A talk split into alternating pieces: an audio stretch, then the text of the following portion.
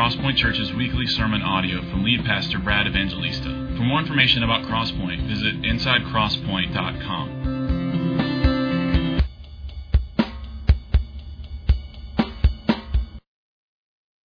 All right, let's go. 1 Corinthians chapter 3.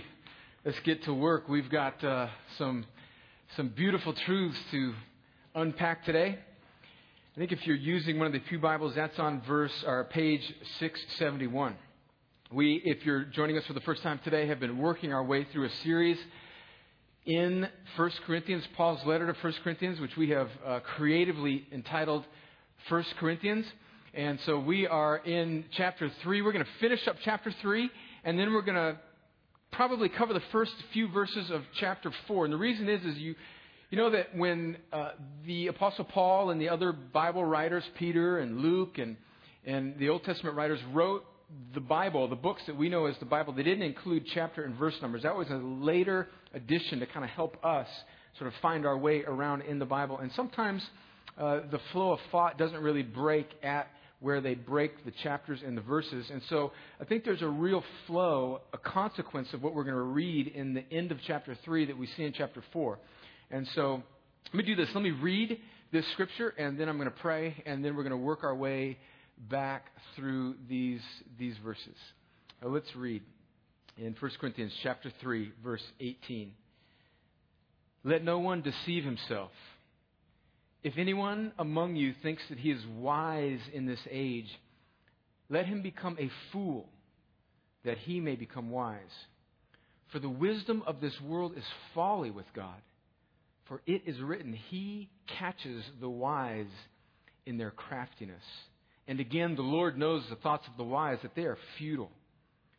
So let no one boast in men, for all things are yours. Whether Paul or Apollos or Cephas or the world or life or death or the present or the future, all are yours. And you are Christ's, and Christ is God's. This is how one should regard us as servants of Christ and stewards of the mysteries of God. Moreover, it is required of the stewards that they be found trustworthy. But with me, it is a very small thing that I should be judged by you or by any human court. In fact, I do not even judge myself. I am not aware of anything against myself, but I am not thereby acquitted. It is the Lord who judges me. Therefore, do not pronounce judgment before the time, before the Lord comes, who will bring to light the things now hidden in darkness and will disclose the purposes of the heart. Then each one will receive his commendation from God. Well, this verse is one of the reasons why I think it is particularly important that we preach through books of the Bible most of the time. This is not one of those verses or passages that I would just sort of land on if I were coming up with things to preach, because at least on the surface, there are no statements or sentences that just reach out and grab you, and as preachers like to say, yeah, that'll, that'll preach. But as we dig into this, there is unbelievable beauty and depth and wisdom in these two paragraphs. If I could kind of summarize it for you, here's, here's the two major thoughts that I want to put in your head.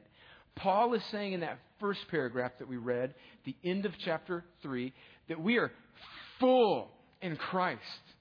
He says that all things are ours. We are full in Christ. And then, implied in the next paragraph, the first five verses of chapter 4, we see this amazing internal, emotional, spiritual freedom in Christ that Paul speaks about. And so the first thought is that we are full in Christ. And the second thought is that we are free in Christ because of our fullness. And so, if you could, in one sentence, just sort of summarize this particular passage and my message today, it would be that understanding fullness in Christ leads to freedom in Christ, which produces fruitfulness in Christ. Understanding our fullness in Christ leads us to freedom in Christ, which then produces a fruitfulness in Christ in the life of a believer. Today we're going to talk about some of the, just the core doctrines of what Christ has done for us on the cross, the fullness of Christ. And then we're going to look very briefly at how that applies to our everyday life. Now, as we're teaching and preaching on these things, you may be tempted to say, Ah, oh, I know that. I know that. I got that one. But let me read to you a quote from uh, a man that you know I respect very well. His name is Jonathan Edwards. He was the great pastor and theologian of the colonial America. He was the pastor and theologian behind the Great Awakening in the 1700s, probably the greatest theological mind ever in America, one of the greatest theological minds ever since the Bible writers, and probably the greatest American mind ever, not just in theology, but in all that he did. An incredible, incredible uh, uh, mind. And he wrote uh, 70 daily resolutions when he was a 21 year old man, and they are profound. I encourage you to Google that if you haven't ever read those and read those. And he also wrote a letter to a young convert. He was preaching when he was later on in his pastorate, was preaching, doing some traveling preaching, and there was this young lady in one of the congregations that he visited that wrote him a letter and asked him to give her advice on how to live as a Christian. And amidst all of his duties as a pastor of a, of a, a revival in a huge church in, in, uh, in New England, he wrote this young lady. And this is what he says. And he's speaking here about the need of a Christian to dwell on and revive their hearts and think about the wonders of what Christ did on the cross for us, which we're going to talk about today when we speak about fullness in Christ. This is what he says Don't slack off seeking, striving, and praying for the very same things that we exhort unconverted persons to strive for, and the degree of which you have had in conversion. In other words, what he's saying is kind of that, that, that eagerness in your heart that you came to the Lord with and then you became a Christian, whenever that happened in your life, when Jesus rescued your soul and made you alive, that passion, that newness, that, that earnestness that you had for the Lord, then sometimes seems to die off once you become a Christian and it's kind of like, yeah, I got this. No, I, I know this gig. And, and Edwards is saying, don't do that. He says, thus pray that your eyes may be open. He's speaking to Christians now. Pray that your eyes would be open, that you may receive your sight, that you may know yourself and be brought to God's feet, and that you may see the glory of God in Christ, may be raised from the dead and have the love of Christ shed abroad in your heart. What a sentence. Those that have the most of these things, meaning Christians, still need to pray for them. For there is so much blindness and hardness and pride and death remaining that they still need to have that work of God upon them further to enlighten and enliven them. So let me pray and let me ask that we would do that as we think about what Christ has done for us on the cross and how unbelievably applicable this is in our everyday lives. Lord, we thank you for your scripture, for Paul's letter to the Corinthians. We believe that it is completely true and without, without error. We believe that it is divinely inspired. We believe that you breathed out these words through men who wrote them down by the guidance of your Holy Spirit, and that what we have now before us in our language is an accurate representation of your holy and completely true Scripture. Lord, I pray that we would humble ourselves as we come to it. We are Americans who are proud and haughty. We think that we can put you in a box and pull you out whenever we need you. But Lord, in fact, you are the Creator. And you give us your words of life that demand us and call us to repent and trust and worship you alone. So, Lord, I pray today that you would, as Edwards has written to the Christians in this room, that you would stir our hearts that you would shed the love of Christ abroad in us. And for those that are in this room that are not yet believers in Jesus, whether they realize they are lost or whether they do not realize they are lost, I pray, God, that you would shed abroad the saving uh, love of Christ in their hearts so that today they would be born again and you would make them alive as we sang about earlier. Do this, I pray, for your glory and for the joy of your people. In Jesus' name, amen. All right, let's get to it. These first, this first paragraph at the end of chapter 3, I think speaks about our fullness in Christ. Paul speaks to the Corinthians and he sort of summarizes his argument up to this point in the last three chapters. He started off by thanking God for them, even though they were a, they were a very wicked, carnal, selfish congregation. He actually spent some time thanking God for them. That's, a, that's, that's very um, that's very instructive to us, especially when we rub up against Christians that drive us crazy, people that really rub us the wrong way. Paul had an issue with the Corinthians, but he spent some time thanking them, seeing the Christ in them. He then speaks about divisions in the church from the rest, for the next part of chapter 1. He's talking about Paul and Apollos and, and just a little a little modern day application here. If the football game did not go your way yesterday, uh, I want you to be reminded that Paul speaks against factions in the church. And if the football game did go your way yesterday, I want to remind you about humility in Christ. And so he speaks about divisions in the church. And then in the end of chapter 1, he talks about the wisdom and the power of God and the gospel, that it's Christ alone that saves us and makes us his, and that he gives us his righteousness. And then in chapter 2, he speaks about this sort of this human worldly wisdom that they were relying on, which we could sort of equate to sort of self help techniques in our day. And Paul is saying, don't rely on that, but rely on the rugged, simple, raw, and even seemingly foolish wisdom of the gospel. And then in chapter 3, he picks up divisions again, and now he is summarizing his argument up to this point at the end of chapter 3. And he's saying, Don't deceive yourself. Become a fool. Don't buy into the cheap, broken, self centered, man centered wisdom of this world, but trust alone in Christ. He catches the, the wisdom of this world and he, he makes it as foolishness. And so he says, boast in Christ alone. And then he says this sentence in verse 21, which I think is unbelievable. It's profound in its implications. He says, So let no one boast in men, for all things are yours. And then he goes on in verse 22 and he says, All are yours, and you are Christ's, and Christ is God's. And so I want to give us just a few implications of what those words, all are yours, mean for us. I have six quick points under this, this, this little heading here of implications of the word, of these words by Paul, all things are yours. And these are things that are just absolutely foundational to Christianity and absolutely applicable to the life of a believer, whether you've been a believer for a day or 50 years. The first thing that is ours in Christ is salvation. We have been saved. Now, when we say salvation, we just sort of throw it around in church culture and in preaching and in teaching as if we sort of all know what we're talking about. And this, this is something that we need to continually remind ourselves because we as Americans are born into a world and born into a culture and born into a mindset where we basically think we're okay. We treat Christianity and the Bible as if it is a very helpful add on that will just help you live a better life, but maybe it's not completely necessary.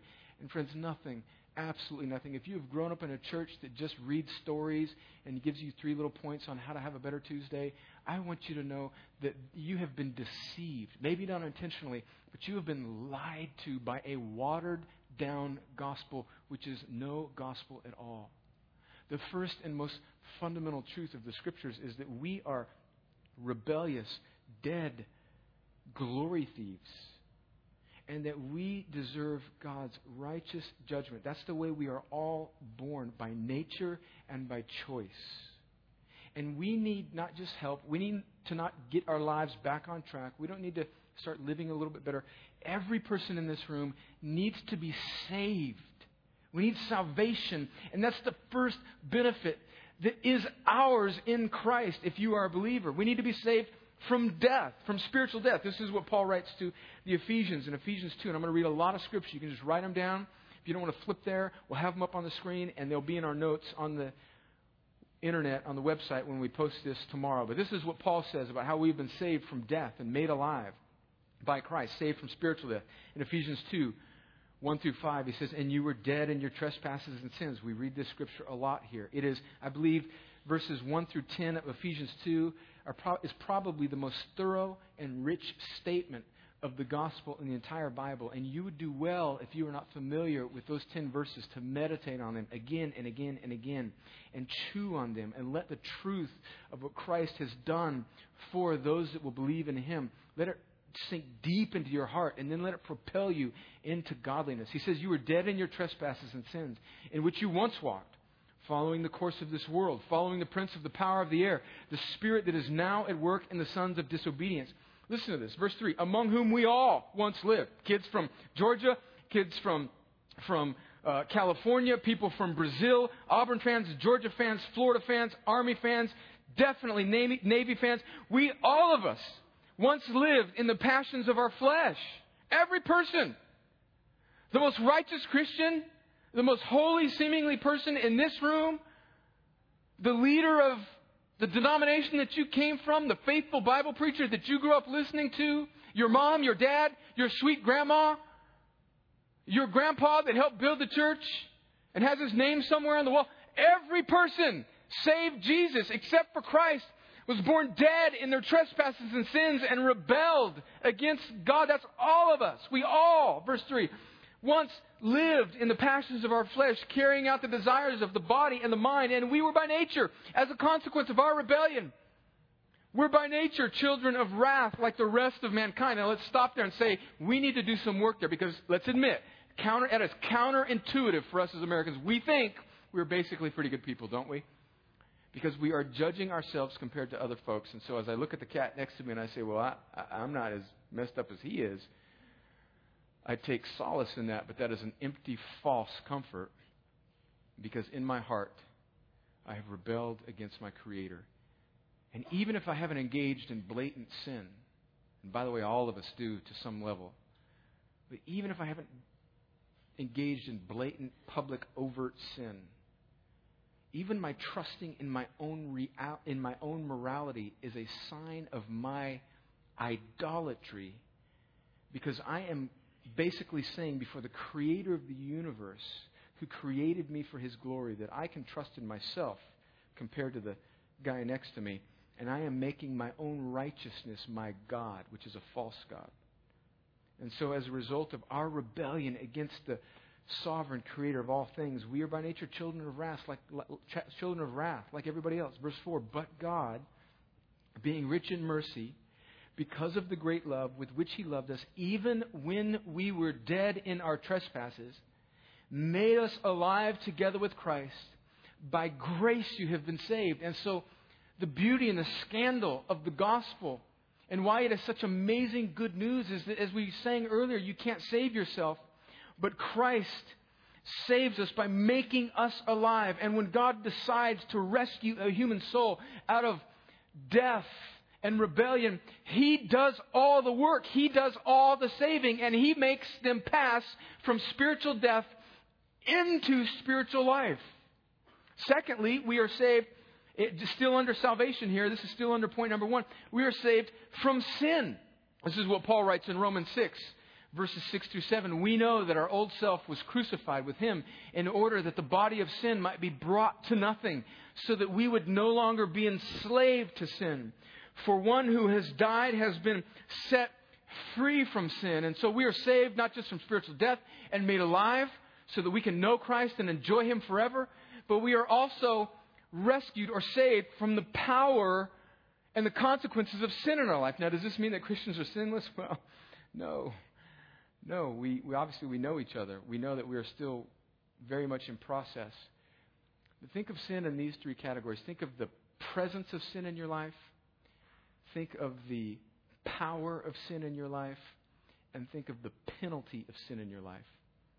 When Christ rescues you and causes you to become a Christian, he immediately rescues you from the penalty of sin, which we'll read about in just a second. It is gone. There is now, therefore, no condemnation for those who are in Christ Jesus. You are right as you stand before God. He also breaks the power of sin in your life by giving you His Spirit, by giving you the righteousness of Christ. And so, one of the first evidences of you being a true Christian is, is that you should start to notice in your life an increasing ability, even if it is very small and incremental. You should start to notice in your life an ability to overcome through the power of the gospel and the Holy Spirit that dwells in you, an ability to resist and overcome sin in your life. Does that mean that you won't occasionally fall? No. But it means that there should be this ever increasing ability to live more like Christ. That process, process is called sanctification, and that's one of the benefits of salvation that Christ has broken the power of sin in your life so that you can live for Him in ever increasing Christ likeness in your life. And then the third one is the presence of sin. Again, The presence of sin does not immediately leave our lives when we are saved. But again, over time, the presence of sin should become more and more minimal in our lives. And then ultimately, when we are before the Lord, it will be ultimately finally erased from our lives when we are glorified. This is the beauty of salvation. And then again, under salvation, we are saved from God's wrath, which is the penalty of sin. This is a wildly unpopular theme in the American church today. Nobody wants to talk about the fact that God is righteous and just and or uh, many people do, I shouldn't say nobody, but oftentimes people don't talk about the fact that we are saved not from a bad life. We're not even saved from hell. We're not saved from Satan. We're not saved from a less than optimal internal emotional life.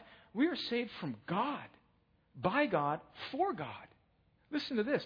Romans 5, verse 9 says, Since therefore we have been justified by his blood, much more shall we be saved by him from the wrath of God. God is holy, he's righteous. He demands that those whom he created, which is everybody, repent and believe and trust in him and mirror his glory to this world. And when we breach that in our rebellion and sin, the consequences of that are huge. It's not a less than optimal life, it is the wrath of God. And what should this produce in us, knowing that we are saved from death, from sin, and from God's wrath? This should produce in us worship and thankfulness and humility. A proud, arrogant Christian, that's an oxymoron. It should not exist. And then do you see how this filters into your daily life and how it filters into a group of people who live together as a church? Arrogance and backbiting and, and, and, and, and pride should, should be utterly destroyed in the life of a Christian and in the life of a church. And what should what should rise should be this humble, Christ centered aroma and thankfulness and gratitude, man. That's right there. If, if we would all just wrestle with that and grab a hold of that, think how that would transform our marriages and our parenting and our work lives and our Facebook posts. You know? I mean, come on, just read, just read the Facebook posts of some people that you know to be confessing Christians. I hate my job. It's Monday again. Shoot me in the head. This is terrible. Well, praise Jesus. You, you, you, you, you. I mean, think about what this should produce in us this, this unbelievable joy in all things. That's not to say that we detach our mind from reality and you know, when we stub our toe, we just, oh, thank you, Jesus. Or, you know, we have some problem that we, that we just sort of detach from reality. And, I mean, those are the type of people you want to smack. But there's this gravitas and this Christ centered orientation that rests on a person when they understand what they've been saved from. It is an abiding joy. And it permeates all of their life. This is what, this is what Spurgeon wrote in his in his lectures to my students. This is a book by Charles Spurgeon, my historical hero, pastor in London in the mid 1800s. If you are a young man that wants to someday think about the ministry or is interested in ministry, I would recommend that you get this book, Lectures to My Students. And this is what Spurgeon says about this issue of realizing what Christ has done in us and how he has saved us and how important that is. He says in our preaching, we should aim at the heart probe the wound and touch the very quick of the soul. Spare not the sterner themes. For men, listen to this. For men must be wounded before they can be healed, and slain before they can be made alive. No man will ever put on the robe of Christ's righteousness till he is stripped of his fig leaves, nor will he wash in the fount of mercy till he perceives his filthiness. That's why we spend so much time here talking about our need for salvation and sin and the consequences of it. Because we need to have our fig leaves stripped. And as C.S. Lewis wrote in the 1940s, that before you can preach salvation or the gospel or the cure for mankind's ailment, which is Christ alone, to the Western mind, you must first, first preach the disease. So we are saved from death, from sin, from God's wrath. And this should produce utter joy and humility in us that should transform and permeate our daily lives. Secondly, we're saved from the forgiveness of sins. Let me work through this quickly. We are saved, or we are, we are rescued, we are full in Christ because of the forgiveness of sins. This is what Paul writes in Colossians 2, verses 13 through 15. And you, this is one of the most glorious scriptures in the Bible, and you who were dead in your trespasses and the uncircumcision of your flesh, God made alive together with him, having forgiven us all our trespasses by canceling the record of debt that stood against us with its legal demands. This he set aside, nailing it to the cross. He disarmed the rulers and authorities and put them to open shame by triumphing over them in him. So what this verse is saying is that every sin that you have committed, past, present, and future as a Christian, that there is forgiveness and there is grace in the Lord. And when we repent of our sins, there is forgiveness of sins and the accusation of your own soul and the accusation of the forces of hell that want to disqualify you over and over and over again are pinned to the cross and carried away to never be remembered no more. So that means that for the Christian, there is therefore now no condemnation for those who are in Christ Jesus. This means that when I am awake at night, not able to sleep because of some guilt or thing that I feel about in my past or even some present moment of failure, that this truth should wash over my heart and give me sleep and joy and rest in the good, powerful, forgiving grace of God. Are you vexed in your soul? Are you, are you plagued by insecurity and guilt? Let this truth pound your soul with the joy of forgiveness of sins. Psalm 103, verse 12 says, He has removed our transgressions as far as the east is from the west. Think about that. Think about those of us that coddle and hold on to our past failures and, and what we were saying there.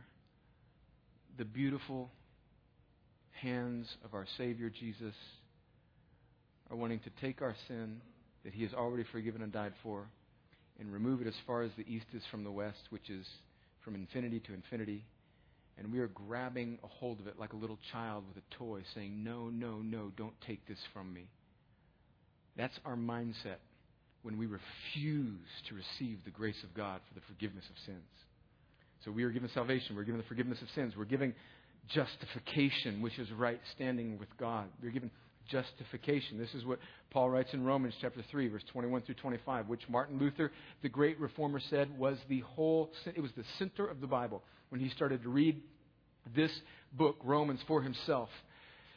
He came across Romans and it absolutely devastated him and he got up from God knocking him off of his horse and started this crazy little thing we like to call the Protestant Revolution or Reformation, which was a revolution. And this is what he writes, and this is what Paul writes in Romans 3 21 to 25. But now the righteousness of God has been manifested apart from the law, meaning Jesus, who's the righteousness of God, has been given apart from the law. Although the law and the prophets bear witness to it, meaning it's pointing to Jesus. The righteousness of God through faith in Jesus Christ for all who believe. For there is no distinction. For all have sinned and fall short of the glory of God. And are, listen to verse 24, we are justified, or in other words, we're made right before God by his grace as a gift through the redemption that is in Christ Jesus, whom God put forward as a propitiation by his blood to be received by faith. This was to show God's righteousness because in his divine forbearance he has passed he had passed over former sins. And so God in our salvation. This is part of what's all ours in Christ. He gives us right standing with God. That means that you, when you stand before Christ, on that judgment day, you're, you're right before God. And this should cause us to absolutely be humble and swell with joy because we're right before God. And that's what justification is. And that leads us to the fourth thing under our fullness in Christ and the implications of the things that are ours is that we are adopted in Christ. This means that God is our Father. This is what Paul writes in Romans 8. For you did not receive the spirit of slavery to fall back into fear. But you have received the spirit of adoption as sons by whom we cry, Abba, Father. So, what he's saying there is that God didn't save you so that then you would live sort of a, a, a meager, insecure existence, doubting yourself and where you stood with the Creator of all things. But he saved you so that it would propel you into this level of relationship where you see God not just as your creator and justifier, but as your father. This is what J.I. Packer writes in his book, Knowing God. This is a classic. And this, uh, this book will, will be available, by the way, when we start to, uh, when we open up our, our resource room in a, in a few weeks, Lord willing.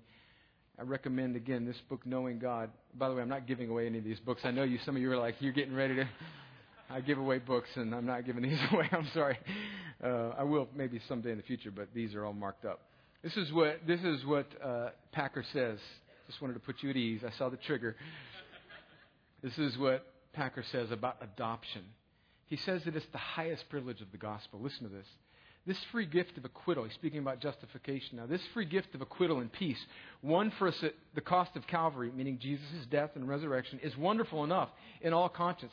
But justification does not of itself imply any intimate or deep relationship with God the judge. In other words, it's like God is a judge and he has acquitted you because of what Christ has done for you. Christ has taken the penalty of sin for all those that would repent and trust in him.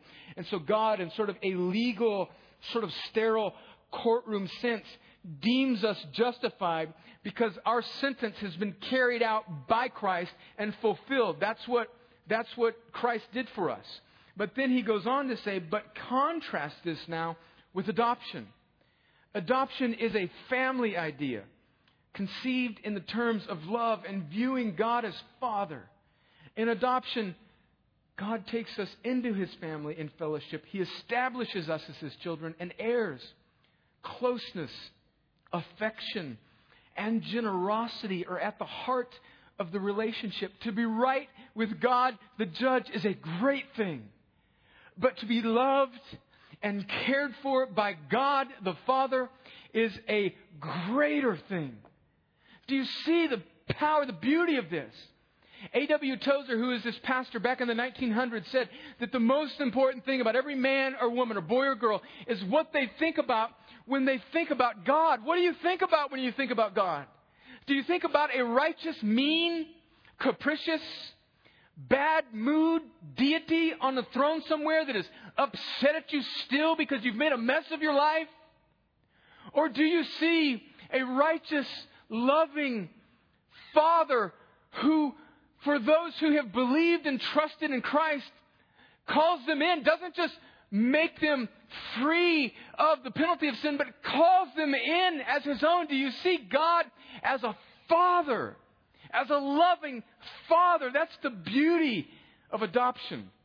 We keep going. Number five here. Let's get through this here. So we've got salvation, forgiveness of sins, justification, adoption, and by the way, this is not an exhaustive list. This is just the things that were coming to my mind as I was meditating on all that is ours in Christ. Then, number five, the righteousness of Christ. He saves us and He literally gives us His Spirit, His character, His righteousness so that we can live for Him. We read this verse a lot, 2 Corinthians 5.21. For our sake, this is meaning God, He made Him, meaning Jesus, to be sin who knew no sin, so that in him we might become the righteousness of God. And so when Christ, when, when God the Father looks at you, he sees a few things. He sees, for those, now this is only those who have repented and believed in Jesus. When, when God the Father looks at a Christian, no matter how meager or messed up your life is right now, when God looks at a Christian, this is what he sees. He sees, he sees Christ's righteousness. He sees that you are justified, that your sin has been carried away. He sees no guilt of the stain of your sin. And then he sees Christ's righteousness, which has been transferred to you, and then he brings you in and loves you as a son or daughter. That's how God sees you. If that doesn't give you amazing confidence and free you from the petty little jealousies and envies and, and, and things that hold us back, then then you need to dwell on that thing and let it stir in your heart this confidence in what Christ has done for you. And so that is the righteousness of Christ, which is ours. And then, sixth and final point here is that what is ours in Christ is eternal life, which is Christ. Jesus writes, or John writes Jesus' words in John 17, 1 through 3. He says, When Jesus had spoken these words, he lifted up his eyes to heaven and said, Father, the hour has come glorify your Son, that the Son may glorify you. since you have given him authority over all flesh to give eternal life. Listen to this. To give. So Jesus gives eternal life to all whom you have given. So what is eternal life? Is it playing harps? Is it wearing a robe? Is it, you know, getting to hang out with our buddies? Is it, you know, getting all of our pets that have died before us? Is it, what is it? Is it, you know, what, what is eternal life? Is it, is it riches? Is, no, no, eternal life is Christ. Verse 3, he says, and this is eternal life, that they may know you, the only true God, and Jesus Christ, whom you have sent. So eternal life is Christ. It's knowing God fully forever. John Piper, one of my favorite preachers, asked this question in one of his sermons that I listened to years ago, and I think it's the basis of his book, God is the Gospel. That our reward is not eternal life apart, it's not just some blessing, but it is God Himself. And so, if we could ask every American Christian, if you had, if you could know that in heaven you would receive every good gift and every benefit, but God would not be there, would you still want it? And the answer to that should be no. We, we, we want Christ alone. He is our life. And so that's our fullness in Christ. And then this leads us now into a freeness in Christ, a sort of detachment with the insecurities of this world. So in the first, par- or the, the first paragraph there that we read, the end of chapter 3, Paul talks about all things that are ours. And then he transitions to specifically sort of defending his ministry. And in chapter 4, verse 1, he picks up, and what he starts to do here is he's defending himself against some of his opponents in Corinth who are saying that he's not a real apostle and that he doesn't know what he's talking about, and they're on this guy's team and they're on this other guy's team. And so he's defending himself. And so now we see the consequences of what Paul wrote about at the end of chapter 3 with the freedom that we see in his soul. He says, this is how people should regard us in verse 1 of chapter 4 as stewards of the mystery of God. He says, if you're going to be a steward, verse 2, you should be found trustworthy. And then he talks about judgment, about sort of being sort of caught up in what other people think of you and whether or not the Corinthian church liked him or not or was buying into his leadership. But with me, verse 3, he says, it is a very small thing that I should be judged by you or by any human court. In fact, I do not even judge myself. I'm not aware of anything against myself, but I'm not thereby acquitted. So he's saying, hey, look, I don't have to stand before you. I don't even have to stand be- before my own sort of internal conscience, because even that is broken. And he says, it is the Lord who judges me. And so he's saying, because I'm full in Christ, there's this amazing freedom in Christ that comes, an amazing detachment and a release from the insecurities of, of this life and life together with other people. So, understanding the fullness in Christ leads to freedom in Christ, which produces fruitfulness in Christ. And so, how, how, does this now, bringing this down to a conclusion, how does this apply to our daily lives? Let me give you three things that understanding that we are full and, full and free in Christ destroys, and then three things that understanding that we are full and free in Christ produces. So, three things that understanding these truths destroys and then three things that it should produce in us. First thing that it should destroy in us is envy. Envy. Sort of self centered jealousy. Really, if Christ, first of all, He's your creator. And if He made you the way He made you, to lust for anything else is idolatry. If He made you 5'10, 185, and not a very good athlete, then for you to consistently lust for some athletic career well into your 30s is idolatry. I can remember, I don't know who I'm talking about here, but I can, I can remember the day, I got a, I got a, got a witness. Thank you, JJ. I can remember the day I was watching a college football game. I was watching USC, which is my geographical team of my youth by the way, the University of Southern California, not, not South Carolina. And I can remember just sort of, for the first time in my late 30s, watching them and just sort of having this release in my soul like, I can enjoy this game and be, just enjoy it and not be jealous of the fact that I am not 6'5, 220 pounds like Carson Palmer winning the Heisman Trophy. And it is okay. It's okay. And so for you, if, if, if you lust and covet and envy the gift of some other person or the station in life and some other person. You, you in essence are saying that Christ and His sovereign providence in your life, physically, and His work on the cross to save you forever is not enough. Understanding fullness and freedom in Christ as we dwell on that again and again should progressively destroy envy in the life of a Christian. Secondly, it should destroy insecurity. Envy and insecurity are like twin brothers, they go together. It should destroy idolatrous comparison in our lives. It should destroy competition and maneuvering and political working in a church to try and make yourself more prominent or to make it about you instead of about Christ. It should destroy our self idolizing insecurities and it should destroy, thirdly, it should destroy pride and arrogance. It should smash it like an idol. And oh, how I need to hear that again and again. Because I am oftentimes vexed with envy, with insecurity, and pride. And oh, how I need to remember again and again the fullness of the gospel, the fullness of the work in Christ, my salvation, my forgiveness, my justification, my adoption, my imputed righteousness, and my right standing with God forever in eternity. Oh, how that helps in my heart when I think about it to destroy envy, insecurity, and pride. And then you know what that does? It produces a good Tuesday for me. It makes me a better husband. It makes me a more gentle and humble father. Do you see how these great truths of the gospel actually produce in us the very thing that we instinctively go to first before the gospel?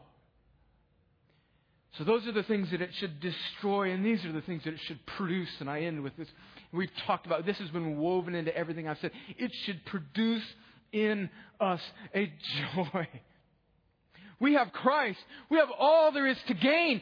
All is yours, Christian. That should produce a joy.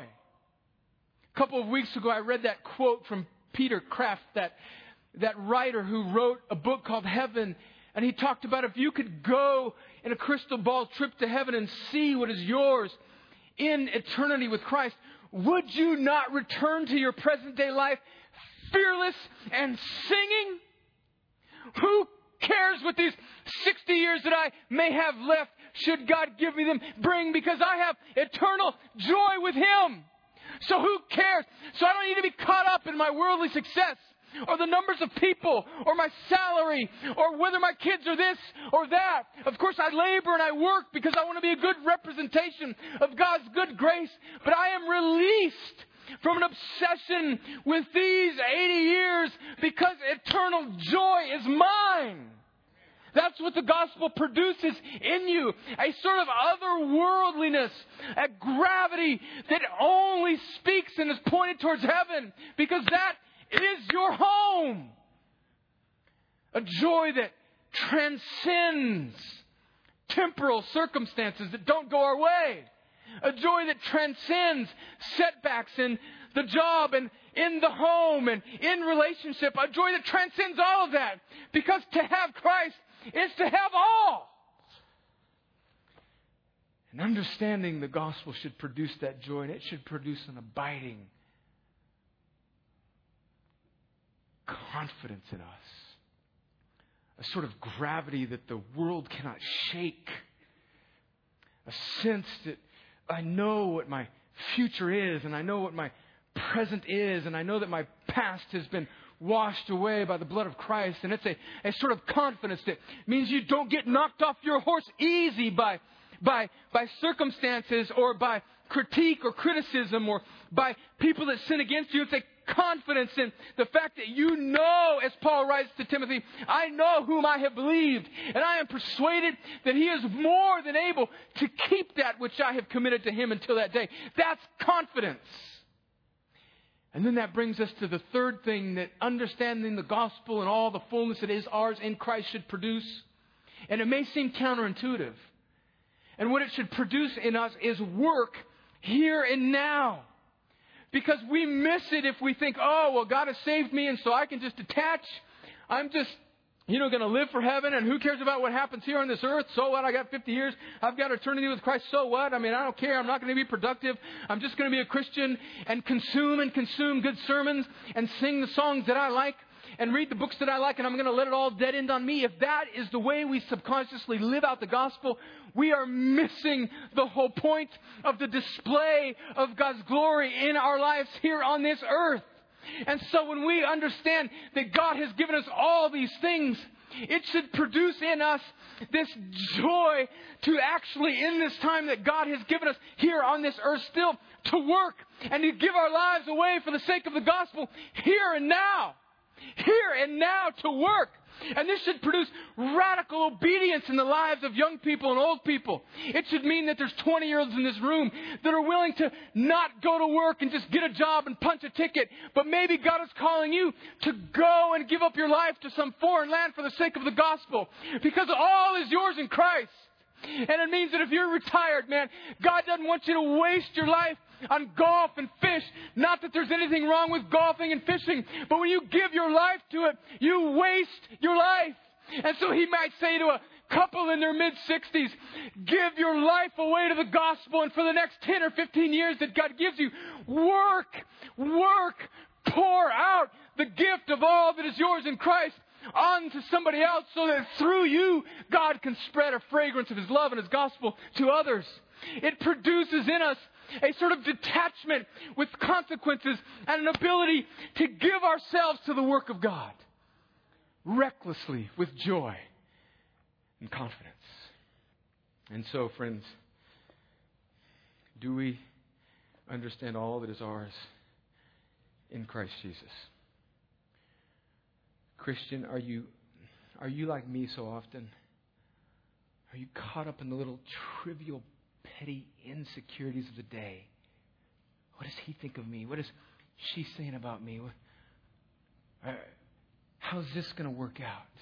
Do I need to do this or that? Are you caught up in the little muck and mire of our of our little small things like I am so often? Well, let the fullness of all that Christ has done for you produce in you a freedom produce in you a freedom for the sake of God's glory and your joy.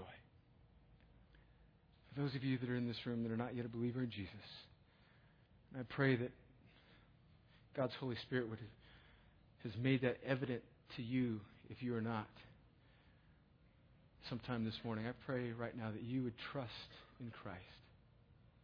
What do you, what do you, what must you do to become a Christian? This is what Jesus says. He says that you must repent, which means to turn from trusting in yourself and turn from sin, and that you must believe. That means you must trust in what Jesus did on the cross for you as your sole reason for right standing with God. It means that Jesus took your penalty on the cross and he bore it to the end. He satisfied completely God's wrath against you for you if you will repent and trust in Him. So you must do that right now. And you're saying, I don't know if I can do that.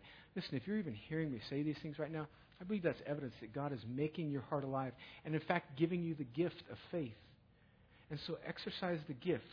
Exercise the gift that God is giving you right now. And trust in Christ alone, not in yourself, not in your relative goodness, but trust in Christ. And the Bible says that when you do that, you are born again, you're alive you're giving evidence to the fact that God has saved you. Do that even right now.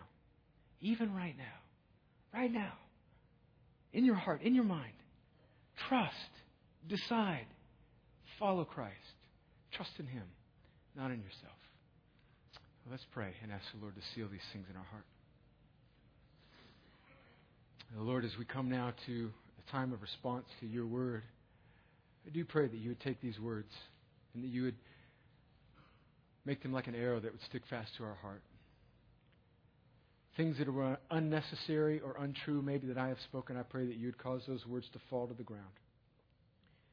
But things that were from heaven and from you for us, I pray that you would cause them to stick fast. I pray that Christians in this room, like myself, who are caught up in petty insecurities and jealousies and lust and envy and idolatry and self centeredness, I pray, God, that as Edwards wrote, that you would stir our affections, that you would shed the love of Christ abroad in our hearts, so that we would worship you more passionately, and as a result, so that we would be a more pleasing aroma to you, which then causes unbelievers to see you more. So that even as I realize these truths and worship you and live it out in my daily life, I am, in fact, in a sense, carrying on evangelism by worshiping you. God, would you do that in my heart and in the hearts of the Christians in this room? And Lord, for people in this room that do not know Jesus, I pray that you'd give them honesty. Today is the day of salvation.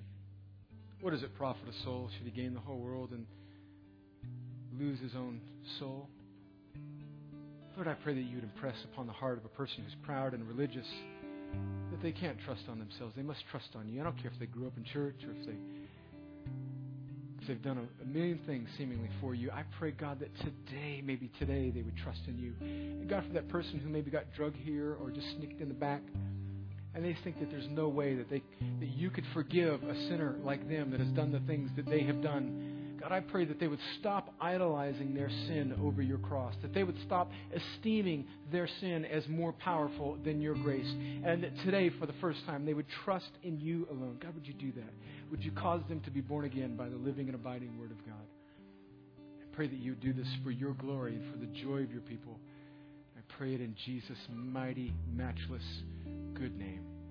Amen.